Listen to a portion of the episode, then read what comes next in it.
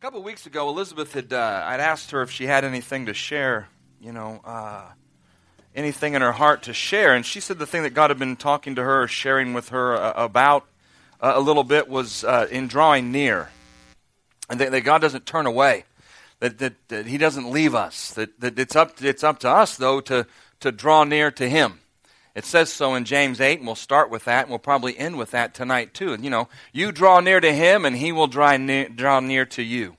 And uh, it's in this coming, and sometimes we feel like God is so far away, and we feel like He's left us and He's deserted us, and, and, and, and through our mess, and through our mistakes, and through the things that have, that have happened sideways and crazily in our life, He's just, you know, he, he's, he's wandered off. He hasn't wandered off. I think I become maybe desensitized to the fact that he's still with me. I begin to think that he, he's not with me. I begin to see that the choices that I made, they, they haven't been right. And so there's no hope and there's no way out. And the things that I think can happen can't possibly happen. So, so God must have abandoned me somewhere along the way. No, he, he didn't abandon you. The title of the message tonight is uh, It Grows Back. And uh, I know it sounds odd, and what you know, what is it, and uh, how does it grow, and, and where did it go uh, if it comes back? But um, as she began to share that, you know, that drawing near, that thing, talking about his love and how it casts out fear, and how his presence is always around us, and and how he's always with us, and I, I just I just kept want you know just just rolling that thing around in, in my heart, and I'm not going to steal her message or her word. I'll let her share that here along the way as we go. But you know, I, it, we have this we have this mentality now. I think as, as believers that that that that somehow it's, it's just you know it's over. And, and and you may be here, and this is a message that we preach often in this church that God is God is a restorer, that that He's a fixer that, that, that He is the one who makes dead things live, and He's the one that makes old things new, and He's the one that works in you all of the stuff together for good because you love Him and you're called according to His purpose.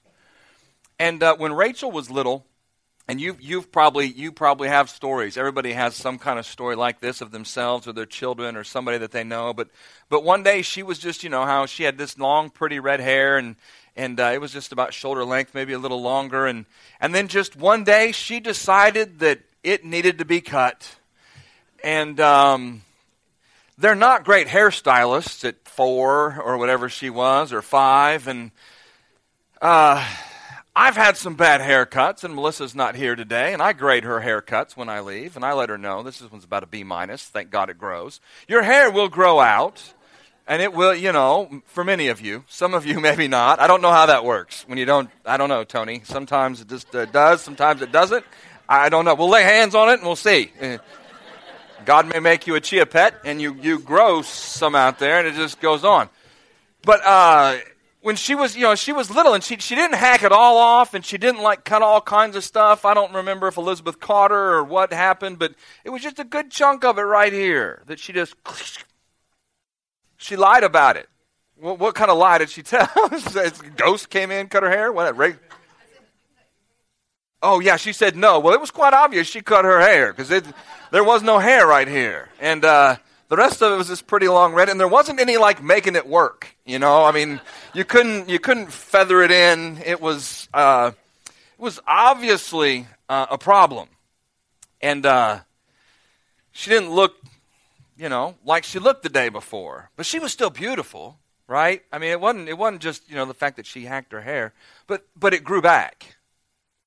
You know, it it it grew back. There there was a there was a period of time and there was a season and she had long hair, long hair. It took a while. It took a little bit of time, but but it grew back. And and I was listening to a message uh, today a, Jentezen Franklin message and, and, a little bit about Samson, and I want to share a little bit about it. And it's not the message that he shared was was uh, was different. It, it wasn't it wasn't this, but the scripture that he shared um, really jumped off the page to me. And we know many of you know the story of Samson and, and how you know he was he was born as a special child, sanctified, and he was to be raised as a Nazarite, and he and he couldn't cut his hair. No razor could come near his hair, and you know he couldn't uh, he couldn't touch a, a, a the dead animal that was unclean, and he couldn't drink strong wine and those things. And that was that was the way of that was that was his life, and he had to live that life. That's the way he was brought up. His power resided in the fact that he didn't have his hair cut, and and that was you know that was important. And, and if you read the story, you know, and you go to Judges chapter six, it's a I, sometimes I think we, we, we come to a point of impatience or, or we come to a, to a place where we make a bad decision or we, we just, we've had enough or, or I, you know, sometimes I think we get, we, we just fall for the enemy's trick and we end up in a bad spot in a bad place. What we have to realize is in those places and in those moments, it's not over. It's not over. What, the enemy has stolen from you, what he has taken from you, and that's his job, right? Steal, kill, and to destroy. The first part of that scripture that Pastor Pam read at the offering, it's, that's what he does, and he's, a, he's good at it. Some things we can explain, some things you can't explain, some things you're writing down, stuff like, I just got to ask God when I get there, what in the world? Listen, we live in an imperfect world with a really, really vile and disgusting enemy who's coming after not just those in the world, but the body of Christ. And we don't always make the right decisions, and we, we do get impatient, and we, we do we do fall into difficult times and places. But remember, God's not He hasn't left you. He's with you. And, and in this in this passage, you know, Samson and, and he has his beautiful girl Delilah there, and you know, she, but she's she's she's pretty, and he really likes her. But but you got to realize she's trying to trick him for the Philistine. She's trying to trick him and she wants to find out what's up. And so she's constantly, it says, she peppers him all day long, every day, to find out where his strength is. And you know, the enemy does that in our life at times. He pesters us and he picks on us. And he, you know, he, he, he you may think, well, no, no, it's not the devil, it's my wife. No, it's not her, it's the, it's the enemy. And he's not using her. Love her, uh, Mike. And, and, you know, so uh, she's not here, so we can say, don't tell Michelle, oh, she'll hear that, I'll be in trouble tomorrow. She'll come in my office and let me have it. But it, it says in, in verse 16, it says, And it came to pass that when Delilah pestered him daily with her words and pressed him, pressed him so that his soul, it says, was vexed to death. He became impatient to the point of, of death with her. Fine. He tells her that the power that I have, because I was raised as a Nazarite, is in my hair. Verse 17, he tells her that, that no razor has ever come upon my head. And then he goes on and he says, And if I am shaven, then my strength will leave me, and I shall become weak, and I'll be like any other man. And so then she lulls him to sleep, and in come the Philistines, and they, they shave his head, they cut off all of his hair. And they've been going through this little cat and mouse game, and, and, and he's been telling her things that can hold him back. And then when, when she yells, the Philistines are coming, he breaks through those things, you know, like a superhero. And uh, uh so this, this time they, they, they've shaved his head while he was asleep, and she says, Here they come. And he jumps up to get him, and he doesn't have any strength. He's made a horrible decision and he's made a bad choice in this particular instance. And, I, and then when I, when I went through and read this, I was reminded of, of uh, not just Rachel and her haircut, but uh, of teenagers. And many of you have either had a teenager or uh, you know you, you are, have one that's coming in through that, or maybe you wish you were a teenager again. I don't know what that is. But uh, when you deal with teenagers, when they make mistakes, it's very critical as a mentor or as a mother or a father that you let them know that their life is not over. That you are 15, you are 16, you are 17 years old. Your life is not over. You have years and years ahead of you, and God can do great things in your life. Because kids are lied to immediately by the enemy because he does want to steal, kill, and to destroy. That what they've done is, is unexcusable and unforgivable and, and their life is over. Have you had you've heard kids say stuff like that? My life is over. No, it's not. You're 14. Really, I don't care what you've done. You're still here on this side of the dirt. Your life's not over. It'll grow back. It'll grow back. And this story of Samson as, as he told them this, and they shaved his head. And it says in verse 21 Then the Philistines took him and put out his eyes and brought him down to Gaza, and they bound him with bronze fetters, and he became a grinder in the prison. Basically, they took this guy and chained him to a big wheel, and he just pushed the wheel around and just ground the wheat. But in verse 22, this is the one that jumped off the page. And, and uh, I, I, went to my Bible and I looked at it, and I had it, I had it highlighted in this weird color. So I must have been with my wife when I, when I got this, because it's some kind of funky, weird blue color, and I don't have any of those. We don't write in the Bible in funky blue colors.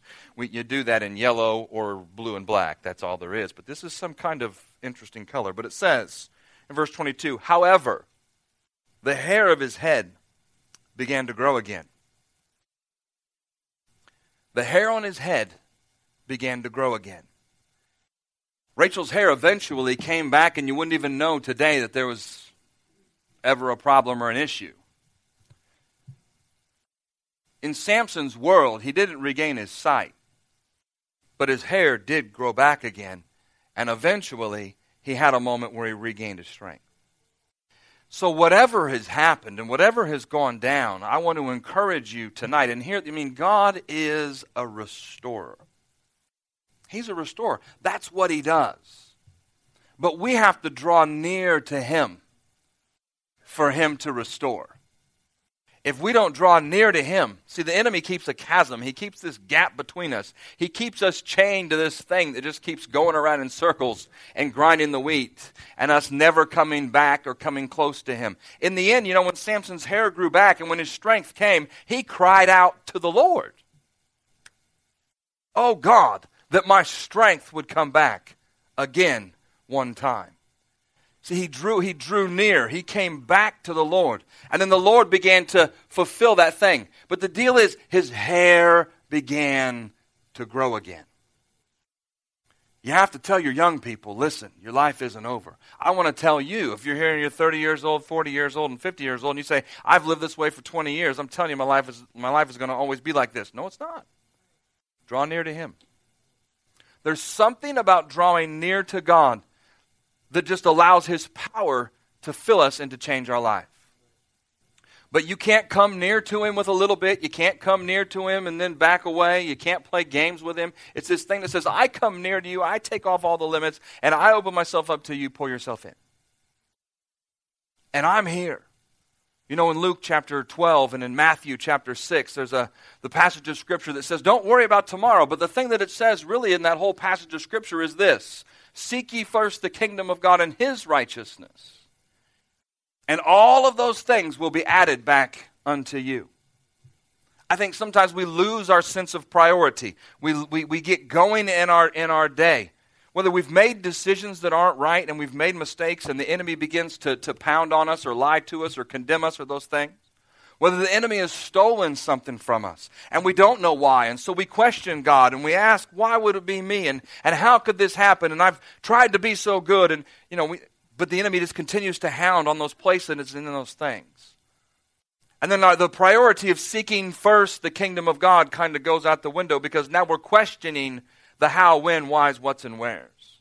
And we lose track of the fact that God is good all the time. And all the time, God is good. You can't lose track of that fact. You can't lose track of the truth. The word says that He is a restorer of all that's been taken and stolen. Romans 8:28 is a found, you know, a founding scripture and I said it earlier that God turns all things around for good in your life because you love Him and you're called according to His purpose. Things happen. Don't you know kids maybe who have made bad decisions, and if you don't get to them fast enough, they make 10 more because of the first one. We'll talk about kids today because that's not any of us. But they make a bad decision, and then they make, they make another one and another one, and, and until you can get them, they've made a whole string of them. And they found themselves in a, in a difficult place and in a dark spot and then that lie comes and says, Your life is over. And you have to say, No, it's not. It'll grow back. It'll grow back. I've come home with some really horrid haircuts. And Elizabeth said, It's okay, honey, it'll grow back. She said, Did she have a bad day? I said, No when my when the girl who cuts my hair has some tough I'm like her pastor kind of somewhat and so when I when things go wrong in her world she tends to cut my hair two and three times until she gets the whole story out so you know mom gets her nails filed down to the quick this girl cuts my hair down to the skull but I, I do go home and I say it will grow back there is hope for me. It will grow back. And my hair is important to me. So it's got to come back. But see, these things come out of the blue, and we make a bad, we make a poor decision. We go that. I'm telling you, Seek first the kingdom of God before you do that. Seek first the kingdom of God and His righteousness, and He'll, he'll bring all of that stuff into your life that you need. Jesus, what He did and what He said and how He acted in this earth was not dictated by the situation and circumstance in which He found Himself in. He said, I come to do the Father's business, and I do what He does, and I say what He says. Even to, and we're, we're not like that we find ourselves in a difficult situation, difficult spot, man, we just start we just start making decisions. We don't think what would, what would Jesus do? We don't ask. We we throw the bracelet in the trash. We don't even we're out there. Kids are like that. They they they see something and it's it, all of a sudden they don't know what to do and so they just do a whole bunch of crazy stuff. Jesus, even to the point of Lazarus dying, he didn't go wandering over to Lazarus' house to see what was going on. It wasn't time. He wasn't moved even by that. But he came in the specific time that he needed to come in. And he did say, Lazarus, come forth, and Lazarus did come forth. But he wasn't moved just because his friend died.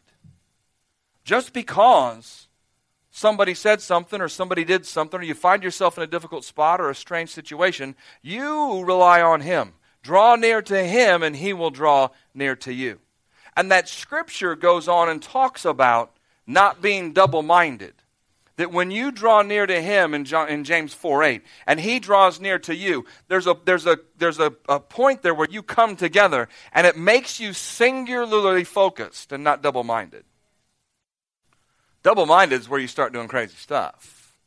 Singularly focused is where you make the right choices because you're making his choice. And Samson had said that he was vexed. He was impatient to the point of death. He was, he was being tormented by this woman. And so he had finally had enough, and so he gave away all the secrets. And in our life, sometimes we get to that point and we, we give it all away. And we open the door, push it open to the enemy, and say, Come on in. Oh, I didn't say that. Well, Samson wouldn't have said he said that either. But he found himself blind and chained to this grinding stone in his life. Distractions happen all the time. Don't get distracted. Don't get distracted. Pastor Pam, I think, shared last week, maybe out of Mark chapter 4, and, and the parable of the sower and the seed, and, and how there's no good fruit that comes from distraction. There's no good fruit that comes from cares. That what I want you to see today is that, that we, we, we do end up sometimes in difficult spots, and the enemy does steal, kill, and destroy. And we, we have, we have, Elizabeth and I have made some bad decisions, and I made bad decisions before I met her. Huh, what's that? And she's, and she made some bad decisions before she met me too. And the best one she made was, never mind. But, man, I got to go home with her, Bill. I'm in trouble, huh? We drove separately tonight, so we'll have some time to. but it says in Mark chapter 4 that the cares of this life, it, it, it stifles and crushes the seed that's been planted, the distractions.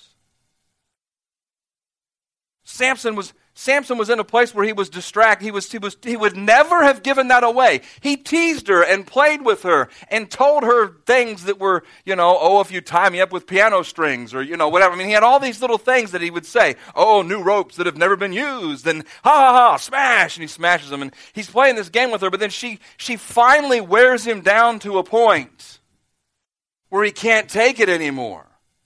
And he gives away all the goods. See, when you, when you lose that focus, when you, when you get distracted that way, when, when the cares of this life and all of that stuff begin to, to eat at you,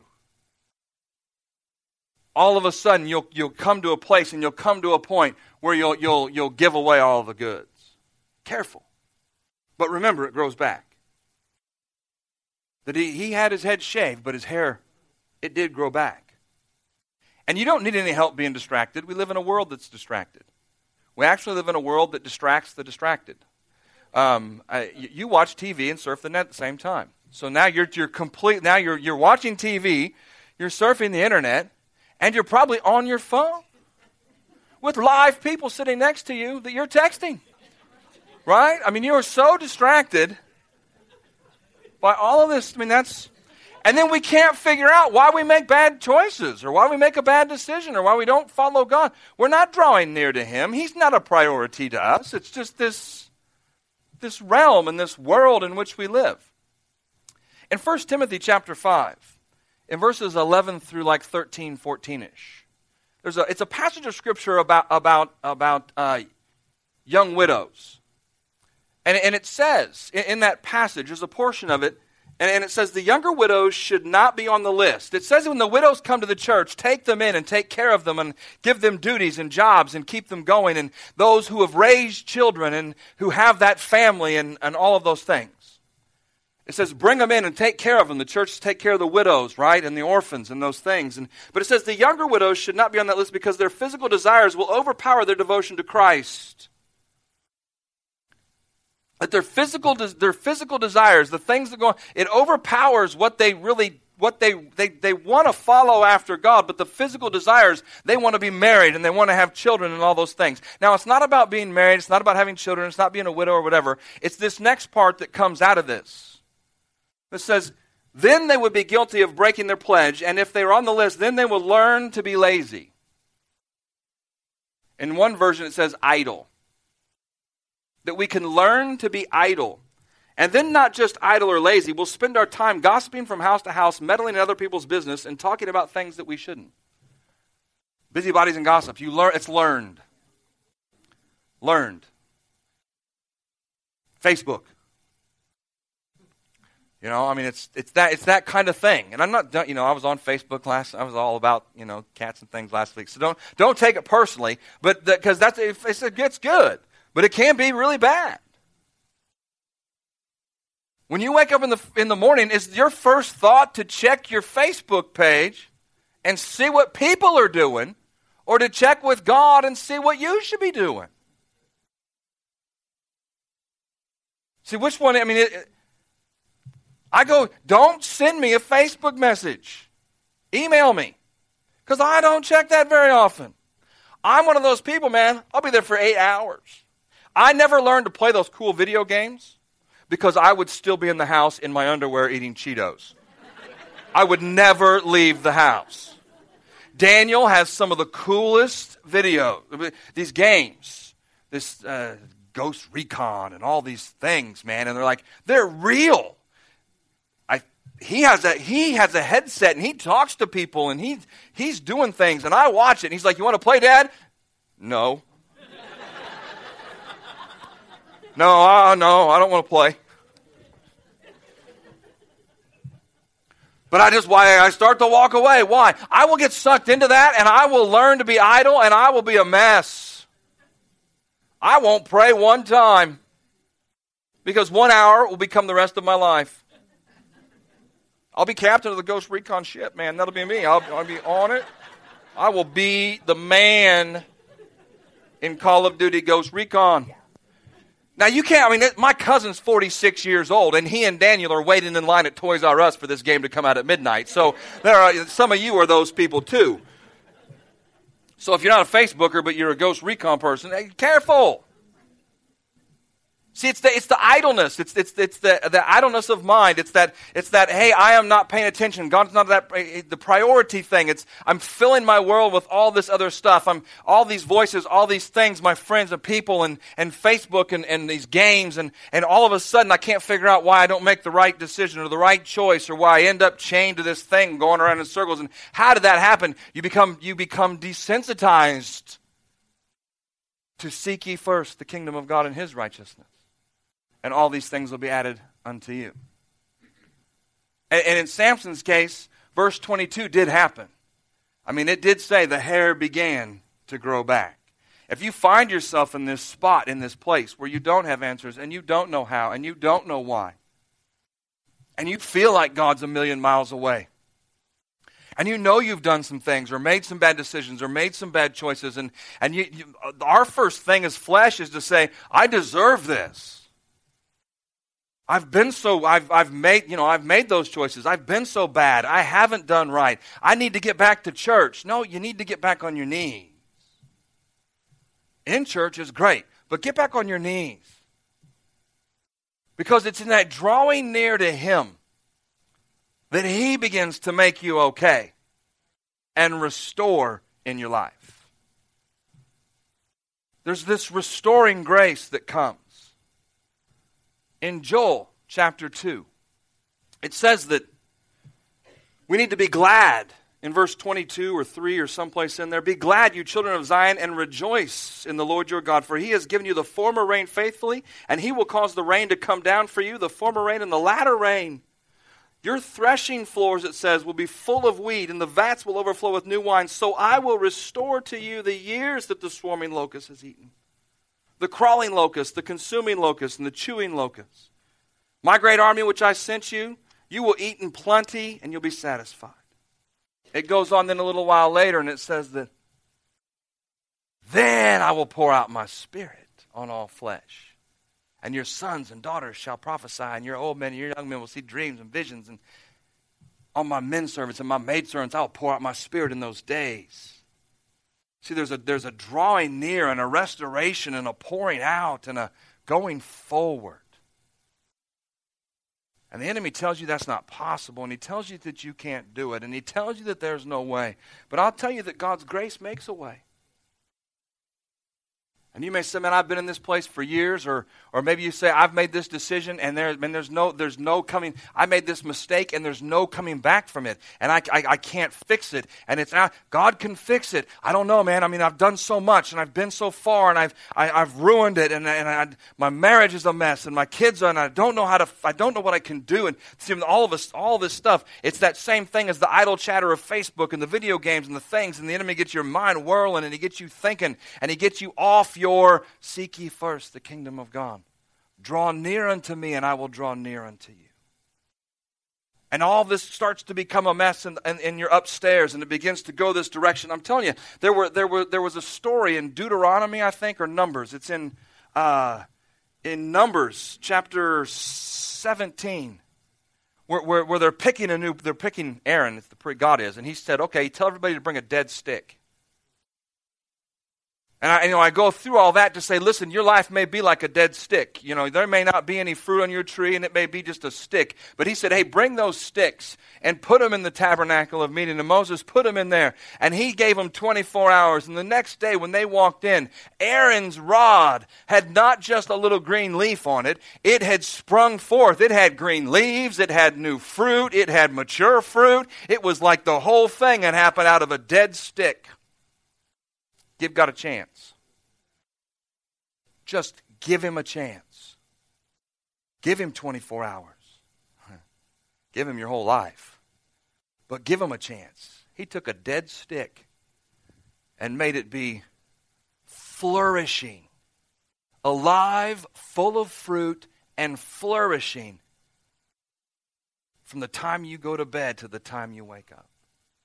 You say, it can't be that good. Yes, it can. But I've done too much. It doesn't matter. God's grace, God's grace makes a difference. Samson cried out in the temple that day. He cried out and he said, if you go on and, and you read, uh, in, in, you turn the page over here and it says, Samson called in verse 28, Samson called to the Lord, saying, O Lord God, remember me, I pray.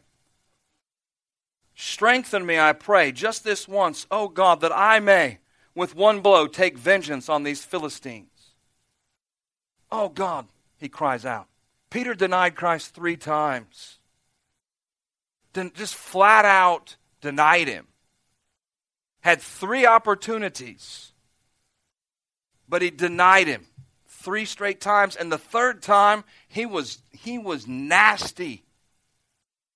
He, he responded really nasty. He was adamant. I don't know that man. I mean, think about it. That's that's that's that is that you you have you have in the midst of all the pressure of that situation of what they might do to me if I say yes and and how this might go for me if I, if I say I'm a follower of Christ. If, if, I, if I say, all of that pressure caused him to say the wrong thing three times. And yet there was Christ in the end saying, I, am here for you. Let me just play this video real quick and then we'll, we'll pray. But uh, it's just a, a story about God's grace and about Peter. And I've played it before and you've probably seen it before, but it's really, uh, it's right on point with the things that we're, we're talking about that God has a second chance for you.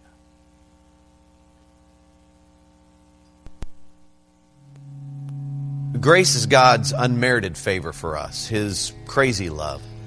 And the truth is, many times we struggle understanding it. If you find yourself struggling to understand God's grace, don't beat yourself up. Even the disciples struggled with understanding grace. Jesus, is that you? You're alive. I can't believe you're alive. Okay, I was in the boat and I wasn't catching any fish, okay? But I heard this voice and the voice said, cast your net to the other side. And so I'm thinking, I'm a fisherman. I know what I'm doing, but I'm not catching any fish, you know? And so I throw that net over there and then a gaggle of fish pop into that net and I'm going, this is a total miracle. Who could have done that? I need to know who told me to throw the net to the other side. And boom, I look up and I mean, there is you. You're looking at me on the seashore going, it is I, the Lord, and you're alive. I can't believe you're alive. this is awesome. Andrew, get out of the boat. Come on. Peter. Yeah.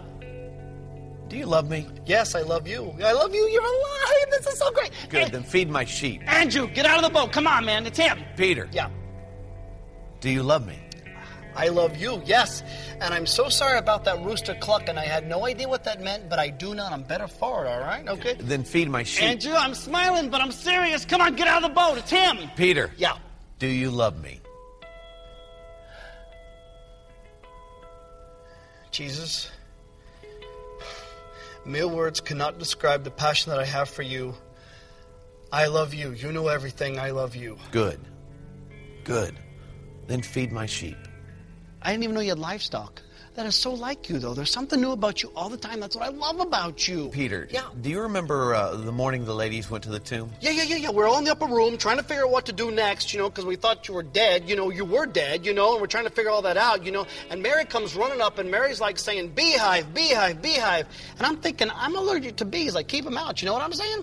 But as she kept getting closer, I heard her correctly. She was saying, He's alive, he's alive, he's alive. And we're going, Who's alive? Who's alive? And she said, She was at the tomb, and the tomb was empty, and she said that the the, there was an angel there, and the angel said, Go tell the disciples and Peter that everything is okay, he is risen. And so me and John, we hightailed it down there, and if John says he beat me, he's totally lying, all right? I beat him, F O I I, all right, you know? And we get down there, and I'm looking in that tomb, and it is. It is empty. There's nothing in there, you know what I'm saying? And I'm like, What does this mean? What does this mean? And John is right there. John is so good with words. He should write a book. He is so good with words. And John said, don't you get it, Peter? This is everything Jesus said he was going to do, and you did it, and it's done. Let's go. This is so great. Wait, yeah. the angel said what? Uh, go tell the disciples and Peter that everything is okay. He is risen. You've risen. Let's go. This he is He said what? Go tell the disciples and Peter.